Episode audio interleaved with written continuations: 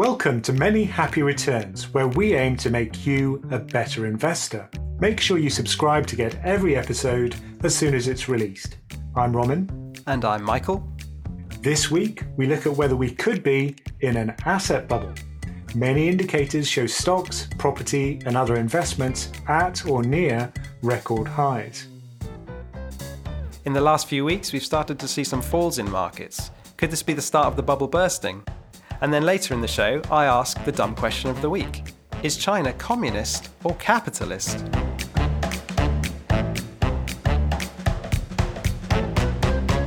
All right, so let's get into it. During the pandemic, we've seen an enormous rally in almost all asset classes, and it's got everyone talking. Are we in a bubble? Now, to answer that question, maybe, Roman, we should first clarify, what do we mean when we say a bubble? It's almost become a science. You know, people are studying bubbleology, you could call it. but, but the idea is that you have a certain fundamental value for a particular stock or index, and it means that the actual price is far above that fundamental value. And I guess the other implication of it being a bubble is that bubbles pop, and that's painful. That's right. Eventually, it's got to end, and it usually ends painfully. But I think this is a difficult topic because it encourages a kind of behaviour which isn't helpful. What do you mean by that? The thing is, if you're waiting for a bubble to pop, then firstly, it stops you from investing, which is usually, in fact, almost always a bad idea. So many people I speak to say, look, valuations are very high. I'm not going to put money into the equity market. But of course, valuations can stay high for decades. So it's not a great signal or predictor is what you're saying. Yeah, exactly. You know, you can say valuations are high, but they stay there for a long time. And you're locked out of markets because you're scared of putting money in because you think the bubble's going to pop. So never play the waiting game. Well, yeah, because it's probably going to hurt you in the long run. And so you say valuations are high. Maybe let's dig into that a little bit. So how do you actually measure something like that? Well, the standard way of doing it is for things which generate cash flows. So let's say you own a company and obviously it produces sprockets because we love sprockets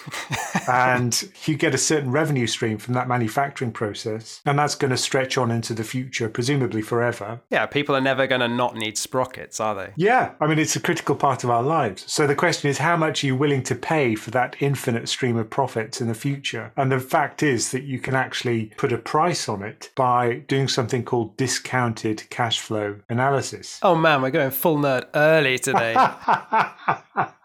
Well, braces are. I mean, it's not that complicated. The idea is that you have something called a risk-free rate, and that produces a value for a cash flow in the future. The further in the future you are, the less the cash flow's worth. Yeah, that makes sense. So if you were going to give me money in ten years' time, you know, I'd rather in two years' time. So I'm going to value the two-year money higher than the ten-year money. Exactly. But if you think about interest rates being higher, then that makes the value of future money less because you could invest that money at a risk-free rate and make quite a lot of profit even without putting it into a risky venture. So if interest rates are going up, you want the money even sooner. Exactly. The point is that you can actually value that stream of cash flows to work out its value today. That's called its present value. Now, anything which generates cash flows can be valued in this way. It could be a company. It could be royalties. So for example, David Bowie famously monetized all of his future royalty payments by issuing a bond which he sold into the market. Yeah, Bowie bonds. I used to work work in the music industry and do these kind of discount cash flow models on royalties. It's not a fun job. But, but the idea is a very simple one, and it only works for things which do generate cash flows. So, for example, for gold, which doesn't generate cash flows, if you own gold, it actually costs to store it. That is very difficult to value because discounted cash flow analysis just doesn't work. There's a similar story for cryptocurrency, which is that it doesn't generate a stream of cash flows, so you can't really value it. So if we talk about the things that do have cash flows, so the stock market, are there sort of standardized measures we can look at for the broad market? There are many, and all rely to some extent on these cash flows. But another way to look at it is to look at the price to earnings multiple. So again, what we're comparing the price with is future profits. So earnings, profits, same thing. And the question is, how many dollars are you willing to pay for every dollar of profit? And that varies a lot over time. It kind of mean reverts, that's the important thing. Whereas equity prices go up and up and up forever, they're driven higher by profits. So if profits double, there's no reason reason why the price of the stock shouldn't double. But valuation, which is the ratio of price to earnings, goes back to its long-term average. And that's what's really useful. That's what lets you see when valuations are particularly high. And when we say valuations are high, what we effectively mean are stocks are expensive. Yeah, and this is why Warren Buffett talks about Mister Market, because exactly the same dollar of profit generates very high prices during periods of exuberance, but that same profit generates very low multiples and low prices during periods of market depression. So that's why this valuation, if you look at the price to earnings multiple for the S and P, say, currently it's twenty-one point one, and that's at very high levels relative to history. People are willing to pay that much more for profit today than they were, say, in two thousand eight. What were they willing to pay in two thousand eight? Eight times multiple. Oh, so we've got a long way to fall if we have a big crash.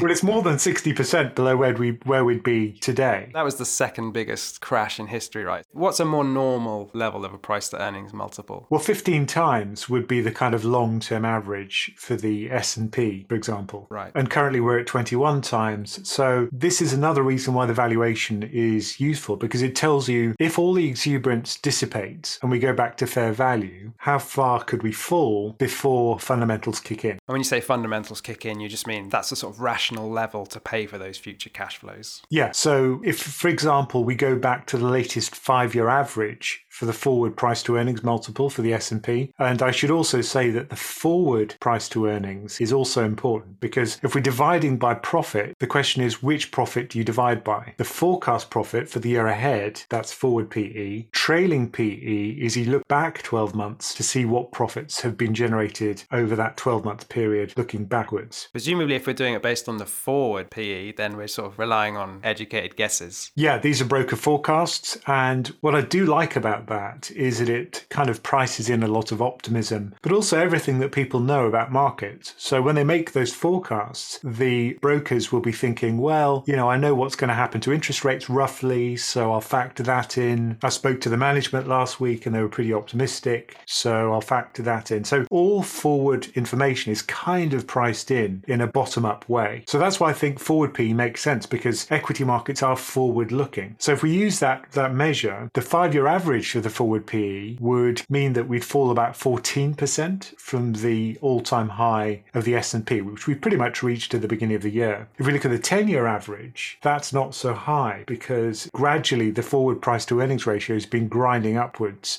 over the last decade. And if we look at that ten-year average, we've got twenty-two percent to fall from that high. And if we fall to a multiple of fifteen times, which is a sixty-year average, then we have about thirty percent to fall till we get to fair value. And we've already fallen about ten percent, is that right? That's right, a little bit less because we had a bit of a rally yesterday. I should say this is the twenty-fifth of January. I, th- I think that's why this valuation thing is useful. It puts a ground on how far markets can fall, but it also tells you if you're about to bag a bargain, rather than, you know, paying an egregiously high amount of money for something, which probably will reduce your return in the future. And you said there were multiple ways of looking at valuation. So that is that the one you prefer? Yeah, I like the profits focus, because ultimately that's what drives prices higher. But there are many other things you can divide by. So book value is another, which is a kind of accounting measure of the worth of a company. Another one is free cash flow. So there are various denominators which you can use in these price to earnings or price to something multiples. But the standard one is price to forward earnings. And I've heard of a more sort of broad-based indicator, which is referred to as the Buffett indicator, which kind of just looks at the size of the total stock market versus the size of the economy measured by G D P and says, you know, is the stock market getting ahead of itself? Yeah, because you don't want a stock market being, say, ten times bigger than the entire economy of the country in which it's in. The criticism of that is that if the U S is exporting across the world, then in theory, you could have a stock market which is much bigger than G D P if it's feeding a global economy. So some people think you should actually use the entire global economy as a denominator. But anyway, you look at it, this does set some kind of sustainable cap on how big the stock market market can get. And do all these different indicators tend to agree that we're at elevated valuations and it's potentially bubbly? Yeah, so for example, if we look at the Buffett indicator right now, it's currently at about two hundred percent, which means that the U S equity market's about twice the value of G D P. So that's very high by historical standards. If we look back over history, the last time it was this high was around two thousand, just before the dot-com bubble burst. Oh, good. That's good news, isn't it? But then there's another interesting period, which is between nineteen fifty-five and nineteen seventy. During that period, this was hugely overvalued, this Buffett indicator, and it stayed there for a very long time. So that's why I think, you know, these bubbles, fine, it was high for a long period of time, but it didn't tell you when to sell, for example. I mean, I think it's pretty well accepted that timing markets is more or less impossible. And this comes back to my original point, which is that bubbles and these valuation measures encourage you to help back from the market when you shouldn't. This week we've seen an article from Jeremy Grantham, which has gone a little bit viral, where he has predicted what he calls the super bubble. Now, he's someone maybe to listen to because he has forecast bubbles in the past, such as the Great Financial Crisis. It's a really good article, and it kind of is the archetypal bear case, so I'd go and read it. But what he says is that there's been four super bubbles in the last hundred years. So the U S in nineteen twenty-nine, the Great Depression, the two thousand dot-com bubble, and then the Japanese bubble of nineteen eighty-nine. What his article says is basically four points. There's a simultaneous bubble across all asset classes, including real estate. Number two, we've got crazy investor behavior. So we've seen that, you know, meme stocks, cryptocurrencies, N F Ts. Number three, we've got the lowest interest rates in history. And number four, we're now seeing high commodity prices driving inflation. And he says all this combined is a super bubble. Yeah, I think a lot of those points are valid. And I think particularly the exuberance is probably the most important of those factors, because you could have a lot of favorable factors which would tend to push prices up. But if you don't have the exuberance, then you're not going to get crazy valuations. But I think what happens generally is during these bubbles, people pile into the market because they're drawn in by high returns. But then what we see is that we start to get weaker returns, and then people start to capitulate when they say, well, you know, I made incredible returns over the last year, but look at my stock now, it's down ten percent. I'm going to step back from the market. I mean, ten percent would be lucky if you're in a, any stocks right now, right? If you're in any of the tech stocks, you're down sixty percent. I think it was almost inevitable we were going to launch a show called Many Happy Returns and the market was going to tank. There was no way that wasn't going to happen. And if we look across the world at all the different stock markets, is everything equally expensive? So certainly that's not true. In the U S, clearly, we're in a very high valuation state. But Japan, compared to its history, is at fairly low valuations if you use something like CAPE, which is Robert Shiller's measure of value. So the CAPE measure looks at the price of the market, just like the forward P E, but you divide by the earnings, the profits, over an entire ten-year cycle. And it's backward looking. So it smooths out any sort of peaks and troughs in the earnings of a company. That's right, because it smooths over a whole decade. Now, at the moment, that's showing that valuations are very high indeed. And using that measure, Japan looks pretty cheap. Poland, Singapore, Turkey, China, all of these countries look relatively cheap, whereas the Netherlands, U S A, India, Switzerland all look quite expensive. And the U K is roughly in the middle. So, so for example, the U K has been cheaper than it is today by that measure about sixty-two percent of the time, whereas the U S A has been cheaper ninety-one percent of the time. So these are very high valuations for some of these countries. And the Netherlands, it's only been cheaper for two percent of the time. What's going on with the Dutch? I know, I know. The market's on fire there. India too. You know, we've had incredible returns. Again, I think retail investors have driven a lot of those rises. I read that one sign of a potential market crash coming is a lot of retail investors piling into the market. Well, the apocryphal story is the one about the shoeshine boy. So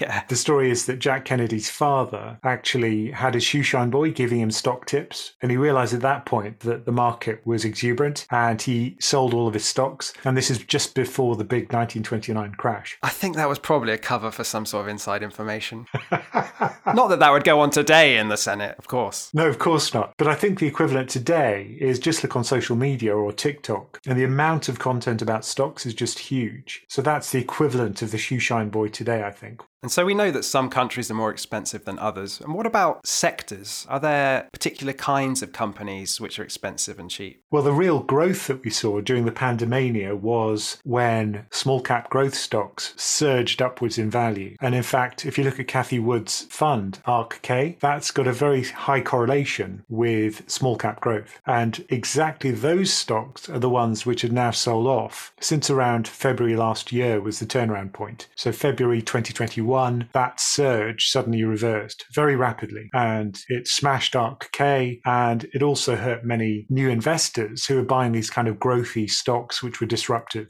I think if you look on things like social media, that's what a lot of people are feeling, because they didn't have the broad diversification of an index fund and they piled into these sort of trendy sectors. Yes, and of course we're happy to welcome those people into our fold yeah, as long-term investors. That's right. Well, sometimes people tell me they watch me in order to cure them when they watch someone like Ray Dalio saying that cash is about to crash. They watch me to calm them down. Yeah, you once said to me that your selling point is that you're boring. Which I don't think is true. You're just sort of sensible and calm, I think. Yeah, you don't go in for hyperbole.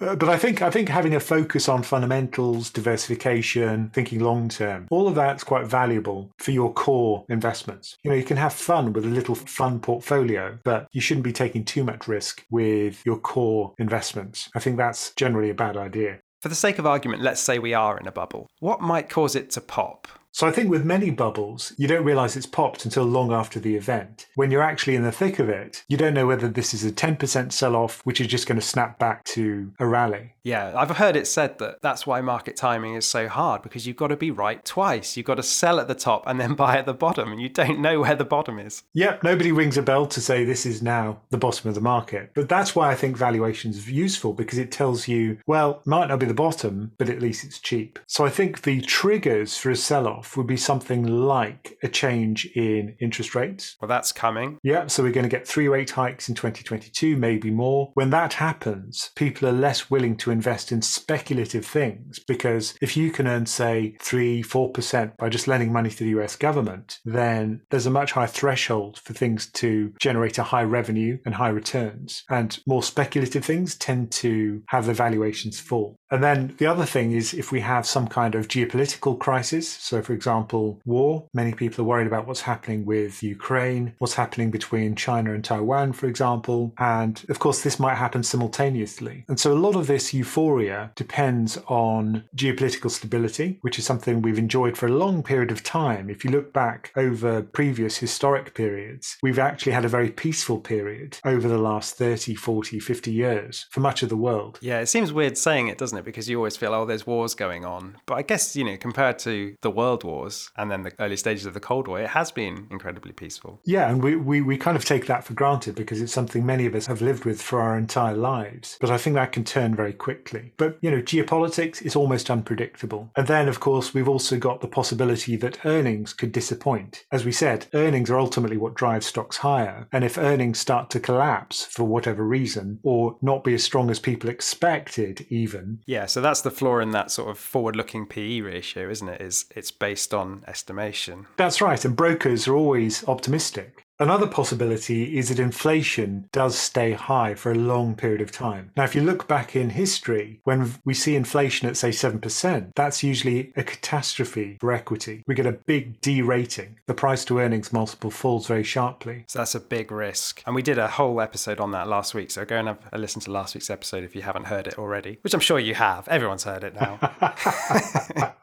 And is there a situation where the bubble effectively doesn't pop? It either gets deflated very slowly with a market that goes sideways for a long time, or earnings just rise so it's no longer a bubble and everything becomes fairly valued on the upside. Yeah, I mean, the kind of Goldilocks scenario would be one where the price to earnings multiple falls because earnings are growing very strongly. This is pretty much what we saw actually since the pandemic, which is that price growth wasn't that high after we got the initial euphoria, but earnings growth has been very strong. So the multiple comes down, but for a good reason. Yeah, because fundamentals catch up with where the prices are. Do we basically see the market price for perfection? So we're going to avoid the wars. We're going to avoid the inflation. We're going to avoid taper tantrums around interest rates and withdrawal of money supply. Is, are we just like, if everything goes right, we'd just see average growth. But if everything goes wrong, we'll see a big crash. Well, it depends on the market you look at. So, for example, Russia has sold off a lot for obvious reasons, and that's looking pretty cheap. Same for Turkey. Right. I mean, it's cheap, but I don't know that I would pile in there. You'd have to have a very contrarian mindset to do that. But China, for example, many people are piling into China because they see valuations at low levels and, you know, they think that's a huge opportunity. So I think the U S is priced to perfection, you know, twenty-one times multiple in the midst of seven percent inflation, a Fed hiking into fairly weak growth and potential geopolitical issues is pretty optimistic. And so how, as investors, can we sort of protect ourselves against the bubble? I mean, the usual answer I hear to pretty much every question of how should investors behave is diversification. Is that the case here? I think so. I think that's part of it. Also have a clear idea about how much risk you want to take, because the fact is that with equity, you get these crashes. It's not a bug, it's a feature. If you don't like it, don't buy equity. I mean, that's presumably why equity gives you a good long-term return. If it didn't have crashes and it was steady growth, everyone would be in it and there would be no sort of premium for it over bonds. I mean, that's one one of the reasons why people call investing harvesting risk premium. Yeah, I can't move for people calling it harvesting risk premium. Well, it is a bit like being a kind of risk farmer. You know, you take your capital, which is like your seeds, you put them at risk, you plant them in the ground, and there's a risk that you'll lose. You know, the crows might come and take the seed, or you could have a disastrous weather event. But most of the time, you generate a big crop. So some risk premium are higher because you have a higher risk. If you've got your capital and you put it into a risky market, a very risky market, you demand that the return should be high as an investor. But the risk of loss, of course, is also greater. So this risk versus return relationship is fundamental, fundamental to investing. So in terms of investors looking at how much risk they can really stomach, are there techniques for that? So I know that every month when I look at, you know, my finances, I have a column which is, you know, the net worth. And then I have a column next to it, which basically halves the equity value. And I try to look at it for about ten seconds each month and imagine, okay, that's my actual worth now. Which is a good way to approach it. I think time is the other really important factor here. For example, if you look at bonds and you invest a dollar, say, into a bond fund, the risk of that not achieving, say, a ten percent annual return is extremely high because bonds generally generate very small returns. Whereas for equity, the risk of underperformance over a long period of time is quite low. So that's why over a long period of time, you can effectively look through the volatility. So risk really depends on your investment horizon. Long periods of time, equity is probably a fairly low risk investment as long as it's diversified. And when you say diversified, you presumably mean around the globe, because I know there are markets which have crashed and then never recovered. Yeah, many of them, in fact. You know, you do get one hundred percent losses. For example, if an entire society fails or switches to a political system where they no longer have an equity market. I mean, or, or just Japan, right, where it dropped, say, sixty percent in that bubble that we talked about earlier, and then it's just bounced around at that level for more or less thirty years. But there are many other markets which have been in drawdown for decades. Greece, for example, has had a pretty catastrophic drawdown, which has taken many years for it to recover from, and it still hasn't recovered. Japan's another, as you say. Italy. Italy's another. Spain's another. So is this why, you know, we hear so many people say go for the sort of global equity fund, where so you don't have to gamble on any specific region or country? That's right. I mean, the proviso at the moment is that that's roughly fifty-five percent U S or fifty-five, maybe sixty percent. So that's the concentration risk that we see now. So I still think that's a sensible thing to do because it is diversified. The U S is big for a reason, which is that it's very successful at growing earnings and returning big profits to shareholders. And that's likely to continue, I think. And is the main lesson heading into a potential crash at any time is do not panic sell when the market falls? Absolutely. I mean, that's the worst possible thing you can do is to panic. So tempting, though. It is very tempting. Well, it's just human nature that if you're in pain, you kind of withdraw from the stimulus which is causing it. But what's really odd about investing is you have to embrace that pain as it's at its worst point. And that's why I think people are running away from the sale, because it hurts. You know, they've already got some money invested, they see the losses, and the immediate response is to say, stop the pain. But then the long-term pain is multiplied massively. Right. I think the other way to look at this is if we're at the peak of a very long rally, generally the returns tend to be lower when valuations are high. So I think it would actually be healthy for markets to fall significantly, because remember that many people are drip feeding into the market. That's how most of us invest. We're continually earning, we're continually saving. And for every dollar or pound that we invest today, we want to invest it at a low multiple, ideally, to get the greatest possible return. Yeah, that's the kind of counterintuitive thing, isn't it? You almost, if you're putting money into the market, market on a regular basis, you should really welcome the drops in the stock prices because you're getting more stocks for your money. Exactly. It's just like house prices. You know, if you're a first-time buyer, and many people every month are a first-time buyer of new equity, then you want prices to be low. So the people really at risk then are the ones on the verge of retirement who are going to be drawing on their portfolios rather than putting money into the market. That's when a crash becomes super painful. That's right. And that's why people talk about sequencing risk, because if you make a crystallized loss at the beginning of retirement, it has a massive impact on the period of time for which your money lasts. So many of the pension crafters, that's what we discuss. You know, what do you do in early retirement to mitigate the possibility of that sequencing risk? Now, for PensionCraft members, I produce members-only videos on particular topics. So, for example, valuation's a common one. China is another one that many people ask about as members of the community. And as a member, you get exclusive access to those videos. And if you want to learn more about how to join us, just go to pension craft dot com. You'll see links on how to join our membership.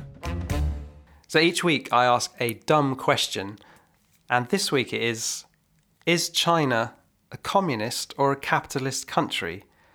So if we think about it over the last thirty years, say, the rise of China has arguably been the biggest story in economics. So their G D P grew from one hundred fifty billion dollars in nineteen seventy-eight to fourteen trillion dollars in twenty twenty. The World Bank says that's the fastest economic expansion in history, and eight hundred fifty million people have been lifted out of poverty. Communist or capitalist? Well, socialist, certainly. I think many people misunderstand this, which is that socialism, which is what Russia describes itself as, or at least it used to, and what China describes itself as, is socialism with Chinese characteristics. That's their description. Such a snappy title they've gone for there. Yeah, and there's a book. You can actually read the book by President Xi. I won't. But thank you. The kids in school have to, unfortunately, for them. But the idea is that it's not really communism. This is a kind of transition state to communism, which the Chinese Communist Party is trying to usher in. Sure. So on the communist side of the argument, it is a one-party state, and eight percent of China's population are members of the Chinese Communist Party. I mean, it is in the name, right? The Chinese Communist Party, even if you're saying they're not communist yet. The party's communist, but the state is socialist, yeah. Oh, nice. But a lot of the tick boxes for communism are just not there. So not allowing any private property, for example, having really heavy progressive taxation, not there, and having no inheritance rights. Clearly, that's not the case. And credit is solely created by the state bank with state capital. Clearly, that's not there. Yeah.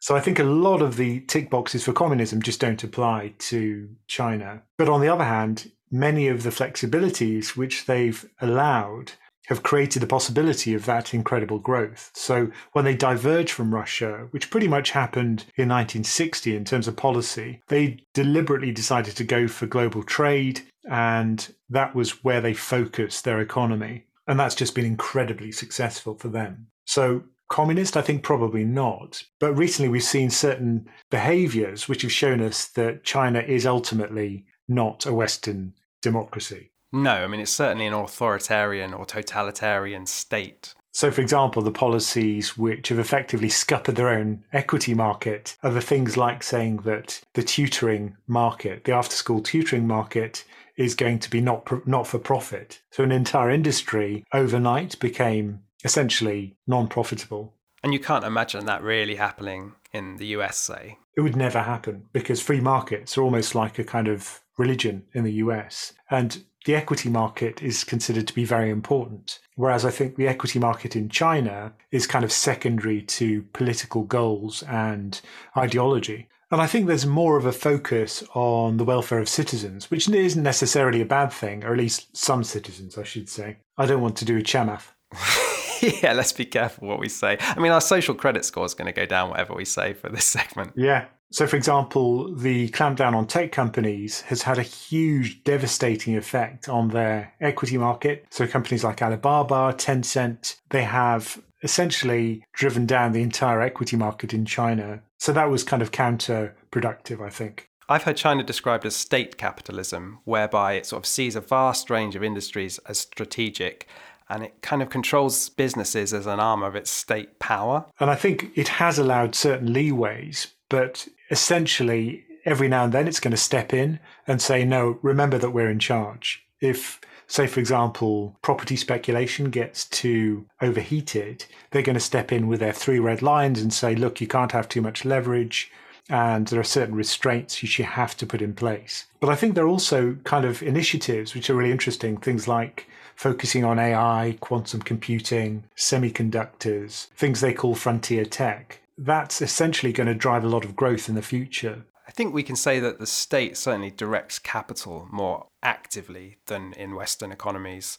And I read that the Chinese state is involved directly in around a third of private companies in China, often controlling something like a golden share, where they have a small ownership stake but can appoint board members and be a backseat driver. So state-owned enterprises used to do really badly before these clampdowns. But of course, now the state-owned enterprises are the ones which are obviously in favour with the state and aligned with their goals. So maybe we'll see a turnaround in that as well. But I think I think it's pretty clear that the Chinese government is going to clamp down on any company which runs counter to its goals. And so it's worthwhile understanding what those goals are with this frontier tech initiative, because those are probably the, the companies and the sectors which are going to prosper. I think the other point is that it's a sprawling bureaucracy in China, and it doesn't necessarily speak with one voice. So we've got a central bank, we've got antitrust regulators, the Securities Commission, and they all are trying to meet the goals of the state, but pull in slightly different directions sometimes. So like you said, on the on China banning the private tutoring, and it banned Didi's uh, ride-hailing app, and that had a you know catastrophic effect on those markets. And then, subsequent to that, their Securities Commission tried to sort of step in and reassure foreign investors that this wasn't going to happen to you know every industry in China. So don't pull your money out. Yeah, after the market had sold off, at that yeah. point, it was pretty much too late. So you're right. I think in the U S, this is something we'd never see. This is not a kind of cuddly, friendly democracy. This is very much a state which is in control of its economy and its markets. And at some point, that's just going to run foul of equity. So this is why I think it's still worthwhile being cautious for Western investors to invest in China. And you can see why you get these indices like the Freedom Index in the U S, the Freedom E T F, which deliberately goes for countries and companies which promote the ideals of freedom. And obviously China doesn't score very well in particular on those scores. So in summary, as I expected, the answer is uh, somewhere in between the two. Yeah, I don't think it, I think it kind of defies classification. It is sui generis. You can't really say China is communist, or it's certainly not capitalist. No. I mean, when it joined the World Trade Organization in two thousand one, it was sort of specially recognized as a non-market economy and allowed to join anyway. Yeah, that was very odd as a decision, but it was a very good decision, as it turned out, for China and for many of its trade partners. So, you know, Australia hasn't seen a recession for decades because of its relationship with China. They've fallen out now, though. Yeah, obviously. but but not economically. Australia can't afford to fall out with China, certainly over the long term. It's just so, so important as a trading partner. Thanks so much for listening to Many Happy Returns. And thank you to everyone who took the time to rate or review the show last week, and for all your kind comments. If you enjoyed this week's episode, we'd really appreciate it if you could leave us a quick rating or review wherever you listen. That would be great. It really helps us. Many Happy Returns is a PensionCraft production, co-hosted and executive produced by Roman and Michael Pugh. This podcast is for informational and entertainment purposes and is not financial advice. We do not provide recommendations or endorse any decision to buy, sell, or hold any security. We cannot be held responsible for any actions listeners may take, and investors are encouraged to seek independent financial advice.